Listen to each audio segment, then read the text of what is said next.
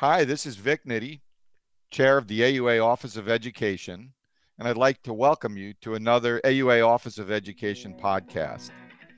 Today's podcast is on framing pragmatic strategies to reduce mortality from urothelial cancer. And I am very happy to introduce my co host, Dr. Rafe DeVere White. Dr. DeVere White is a urologic oncologist and the past chair of urology and past director of the UC Davis Comprehensive Care Center, as well as the past president of the Society for Urologic Oncology. Uh, he has published extensively uh, on the topic of urothelial cancer. And before um, uh, I formally uh, let Rafe speak, I just want to say that this podcast is a little bit unique in that um, he came to me with this because this is something that he is so passionate about in making sure that we are uh, providing the very best treatment to our patients with bladder cancer and not letting um, uh, and not letting urothelial cancer patients sort of slip through the cracks and uh, and progress. So, with that said, Rafe, welcome to the podcast. Thank you very much for having me. So, tell me what your inspiration was for uh, uh, for, or tell the audience what your inspiration was for uh, for doing this podcast. So, um, my inspiration for this uh, is uh, this sort of understanding which I came to uh, about 18 months ago. We were at a meeting, I was on a panel with Peter Black, and we were talking about the fact that there's been no improvement in survival for bladder cancer in the last 30 years. And uh, Peter lent to me after the discussion and said, Well, of course, if we don't treat the disease, we can't improve its survival. So that is what sent me down this path. So, despite the fact that uh, we in the urologic community may think we're uh, treating the disease in a state of the art way, um, I, I, guess perhaps you feel otherwise. Well, I or the, the data evidence, says otherwise. Just the evidence you know the evidence just shows it. Uh, you know in the last as i said 30 years we have not improved survival. I mean last year about 17200 patients died from bladder cancer. So if we don't change something then why is this going to change in the next 30 years? And if you look at the American Cancer Society survival for local regional disease, it was 39% in 2017 and 35% in 2018. So, I mean, this is pretty miserable. And the other side of this is this is a very expensive disease to treat. I mean, we spent a decade ago $4 billion a year treating bladder cancer. We're now at just about uh, 5 billion. So, over the last decade, we've added a billion a year to treating this disease with no improvement in survival, that is not a great return on investment. So why do you think survival has been so so poor? Well, there is never going to be just one reason. And if you had asked me before uh, Peter Black talked to me, you know, it was we thought we needed new and more effective chemotherapies or other treatments, and then we always talked about all the shortcoming of radical cystectomies and whether you did use neoadjuvant chemo or node dissection.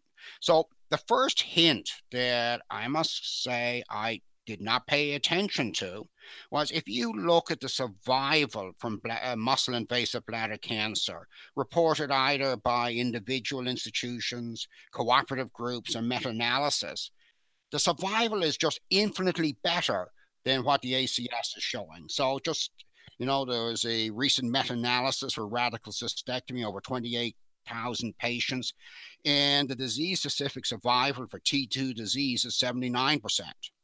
If you now add neoadjuvant chemo, there's a subset of about 40 patients where the survival is 85%. If you look at trimodal therapy, and it's the same meta analysis, about 3,500 patients, the survival is 69%. And there are less patients, but if you look at the meta analysis for starting with definitive chemotherapy, the survival is 72%. So if you're setting out to be treated for your bladder cancer, this is the best you can do. So, where do we get to the 39% nationally? And if you say, well, I've given you disease specific survival, but even if you take the overall survival, you're at uh, 49%, 50%, 85%, and 65% for those uh, patients. So the first issue is there's a huge disconnect between the survival reported by the American Cancer Society the survival supported by big uh, reports. So we think that a large reason that this is happening is because patients are not being treated with intent to cure them. And there are really only two papers we could find that directly address this issue. And the first is a very large 28,000 patient cohort taken from the National Cancer Database by Gray and his colleagues in 2013. And if you looked at the patients who were 50 years or younger, now remember the median age for these patients presenting is 73 years old. So this is a very young group. So 62% of them actually had a cystectomy, but 15% of them got observation. When you get to the 61 to 70 age group, cystectomy is now 56% and observation is 19%. But even more worrying uh, is the paper from Gore and his colleagues published in 2010. Now, they looked at 3,200 patients who had stage two uh, bladder cancer, but they were all Medicare patients. And now the database was the SEER database. And of this 3,200 patients, radical cystectomy was given to 21% of these patients. And their five year survival is 42% with very tight confidence limits. A staggering, at least staggering to me, 51% of these patients were treated by surveillance.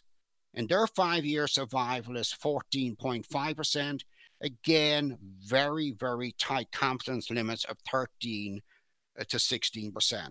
So 51% of our Medicare patients are having a 14.5% survival from muscle invasive disease. So they came up with three reasons. The first was patient's age, and, and the second was comorbidity. So when you look at their youngest age group, 66 to 69, uh, 132 patients had a radical cystectomy, but 125 patients had surveillance. So age isn't a factor because this is their youngest age group. And I think it is just unbelievable that in this age group, the same number of patients who had a radical cystectomy are fit for no treatment, are fit only for surveillance. And one of the, the third factor that mitigated against a patient getting a radical cystectomy was the distance they lived from a center that offered radical cystectomy. And by the time you got to 50 years, uh, 50 miles, my apologies, your chance of getting a cystectomy had decreased by 40%. So these figures to us say that an awful lot of patients who have muscle invasive bladder cancer are being inappropriately treated. And that is being kind if we're saying that surveillance is really a treatment. So, so now, so Rafe, what, what other than offering more patients cystectomies at at uh, you know at that T2 stage, um, do you think that more aggressive local treatment of T2 disease, whether it be trimodal therapy, whether immunotherapy in the future may play a role um, for patients who truly, I, I mean, it sounds to me like many of these patients are not patients that truly couldn't have a cystectomy, but um, maybe not being treated aggressively for reasons of, I don't know, convenient, so to speak, if it if it's a travel issue. Um, do you think that we can get at these patients in a more aggressive way and still do bladder preserving surgery, uh, bladder preserving treatment? Well, absolutely. I think that what we need to do is not just talk and, and at all the meetings and really educational uh, courses that are offered. And the AUA and the SUO, I mean, has offered just a myriad of these educational activities over the last uh, decades. And the vast majority of conversations will focus on, you know, why cystectomy is the treatment of choice, how it can be made better with neoadjuvant chemo, and then there'll be a discussion on should you do this open or robotically, and then there'll be a discussion on what type of diversion you use. Back again from the. So, there, I have yet to hear a discussion that says, okay, I mean, there are patients who, for different reasons, won't undergo a cystectomy. And so, if you're then going to look at other forms of treatment that we just went through, you need to compare their survival not to cystectomy, but to surveillance, which is obviously the default choice. So if you're one of those 51% going in surveillance, you have a 14% survival and you are turning down a somewhere, let's say 50% survival with one of the other treatments. So this seems, in a sense, relatively simple. We need to help urologists, because this is still starting as a urological disease, to provide these patients what is the best form of treatment with intent to cure that is feasible for the patients. I mean, and when you look at the travel distance, I mean, last year there was a survey of Americans, and 51% said it would be impossible or very difficult for them to come up with $500 for an emergency. So if you're taking a median age of 74 and you think of the expense to the patient and his family, we cannot, I think, just say the only treatment for this is having a radical cystectomy. And I think we have been helped by the NCCN guidelines that came out in uh, December, clearly says the trimodal therapy for patients with muscle invasive disease, now a select group. You don't have a lot of CIS, it's not too big, there's no hydro, it's a single tumor. They do as well. So at least this offers an opportunity. So now the question really becomes how do we get patients who are not maybe having a cystectomy to have another treatment with intent to cure? So, personally, I think that we do need leadership, the AUA, SUO leadership, to sort of recognize this as being an important problem and saying that we need to come up with some way in which it is addressed. I think if that doesn't happen, it's going to be very, very hard uh, to go further.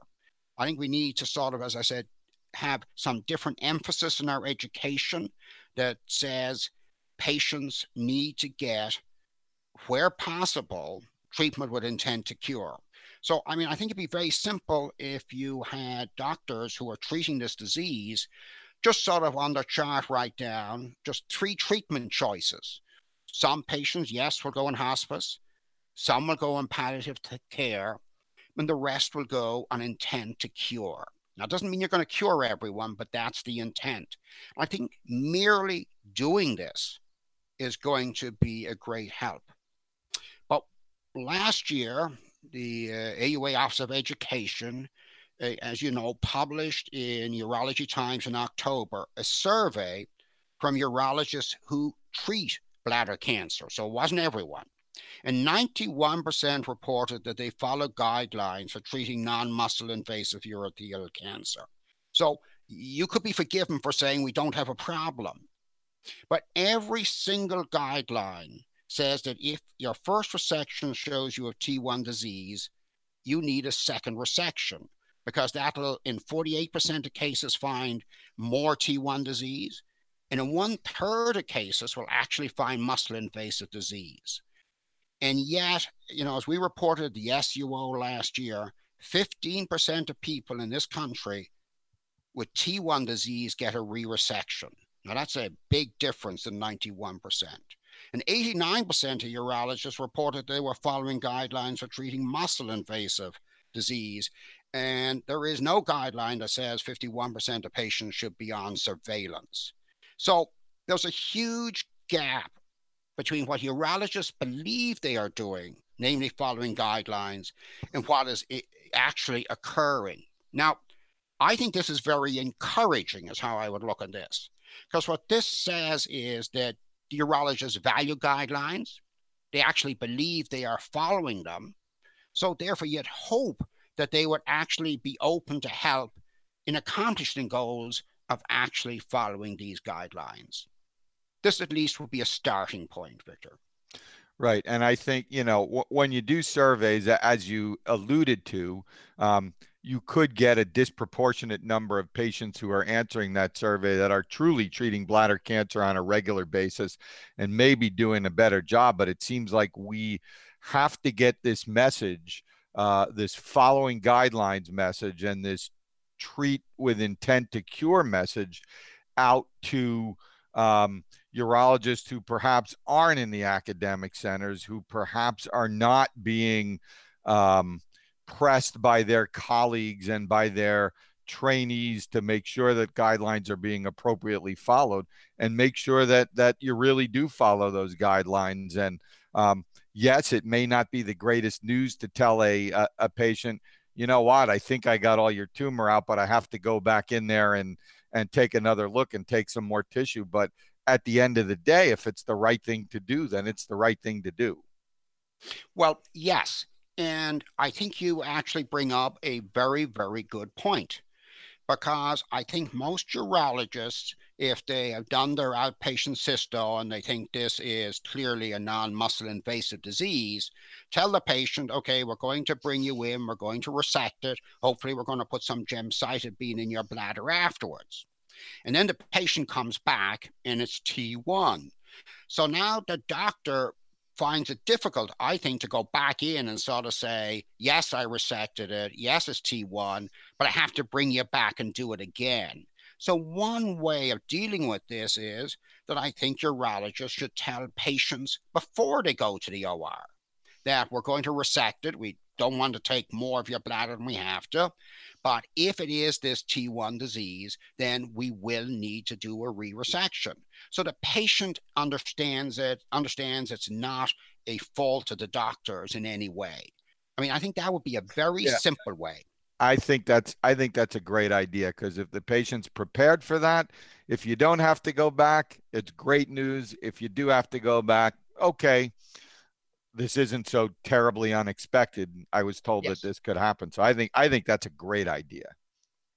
And and I think we tend to not do that. You know, we um I, I guess many people like to be the bearers of good news and not necessarily bad news, but I think that this uh, certainly it, it, it, helps the patient and i think it also helps the doctor to to feel more comfortable that hey i got to go back but this happens a fairly high percentage of time so um, really not you know not out of uh, not out of the uh, out of the expected no, it isn't out of the expected. I, I just, you know, I don't think we have taught people to do it. And for many years, let me say, I did not do it. So it, it was only really when I saw these figures uh, about the non-compliance, then I said, okay, probably best to tell patients up front so they're not taken by surprise and they don't think it's your fault. But you know, I have to believe just from looking at the numbers that you presented that if you take the large number of patients off of surveillance and put them on a, a you know an intent to cure protocol, you know, even increasing survival from 14% to 50%, that's a significant number of people. And then you start to see a dent in uh, in in overall survival from urothelial cancer. Yes, and I, I think that the other thing to bear in mind is that we are just suggesting that doctors and their patients and you know, urologists aren't going to do this alone. It's going to be done with radiation oncologists, going to be done with our medical oncology colleagues. And I think one of the things we need to do is sort of set up a support system. And, you know, you can now do this so easy with telemedicine. And if you think about it, uh, the NCI designated cancer centers, I mean, when you're reviewed, only two things really come up. The first is what impact you're having, and the second is what are you doing to help your catchment area? I mean, this would seem like such an easy way for designated cancer centers to help their catchment area. I think also when you come to patients who, you know, may have had, say, initial chemotherapy and they have a scar in their bladder, I think some urologists are sort of very reluctant and uh, to go and biopsy that, you know, for worry that you're going to perforate or other things going to happen. On the other hand, if the patient knows that A, that's not very likely, but secondly, it's that or a cystectomy. And then, you know, patients who went through this treatment at home, either depending on the radiation oncology available, depending on the medical oncology available, let's say they, they are in those that the cancer does not go away or comes back. At least you've got down to a much more select group who, again, you maybe could try and get to go to a center that does radical cystectomies. And, you know, when I, I, when you look at the complication rate from radical cystectomies, I mean, it is large. I mean, there was a very nice paper in 2014. And if you look at the 90 day mortality, overall it was 7.2%. And 52% of hospitals, now not doctors, hospitals doing cystectomies do 10 or less. And their mortality was 8%. So just think of this 100 patients go in to have a cystectomy, and eight of them have died within three months. So, no wonder this is not something that smaller hospitals, doctors who don't do a lot, really want to take on. And you say, well, what happens if you take the very best of institutions? Well, I, I, think everyone would agree that USC knows a lot about doing cystectomies. And they reported in 2017 that in 169 cases, they had major complications in 24, an ER visit in 38%, a readmit within 30%, and 4% of patients died. So I, I think just focusing on just increasing cystectomies, I don't think is going to serve a large percentage of patients well. So I think we have to be more open to what are the patient's circumstances, what is it they want to do, what is the expertise available in their community, and then try and get them to get the best possible treatment with intent to cure.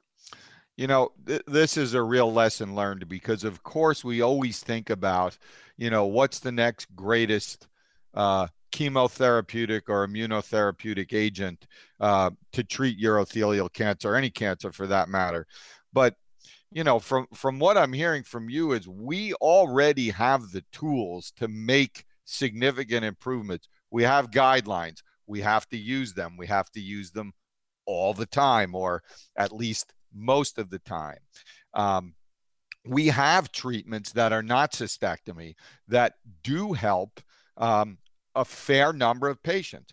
We need to use those treatments. And then, of course, hopefully, uh, with that said, um, the treatments that we the treatments that we have available to us will get even better in the years to come with perhaps better chemotherapeutic or or immunotherapeutic options for patients but um, you know if we don't use them it doesn't matter uh, if we have them Exactly. And I, I think if one just goes back to the prostate cancer situation when, you know, really the whole thing of active surveillance came up uh, over the last decade, you know, this this stimulated a lot of research. I mean, I think there are now six molecular tests uh, now available to you to decide who to biopsy, who to rebiopsy, who needs treatment. So I think if one did this, we got more patients going on active therapy, this will stimulate, I think, its own research, its own uh, sort of interest. And uh, will hopefully move the field along further because we do need more research dollars for bladder cancer. I mean, for the number of cases, for the expense, it is very, very poorly funded. Well, Rafe, I would really like to uh, thank you for taking the time to uh, uh, to give us this message. I think it's an important message and one that's easily uh, adaptable. Uh, I'd like to thank the audience for listening. And I'd also like to remind the audience um, that we have the AUA guidelines. They are available uh, on the AUA uh, website or on the uh, AUA guidelines app. Uh, there are a number of offerings uh, at the annual meeting for educational opportunities on the treatment of urothelial cancer, both uh, in the non muscle invasive stage and in the muscle invasive stage and alternatives to cystectomy, et cetera. So I would urge uh, those of you uh, in whom this is a big part of your practice uh, to uh, uh, think about. Um, attending some of those courses if you're at the annual meeting. Rafe, again, thank you so much for delivering this very important message. Thank you very much for having me, Victor.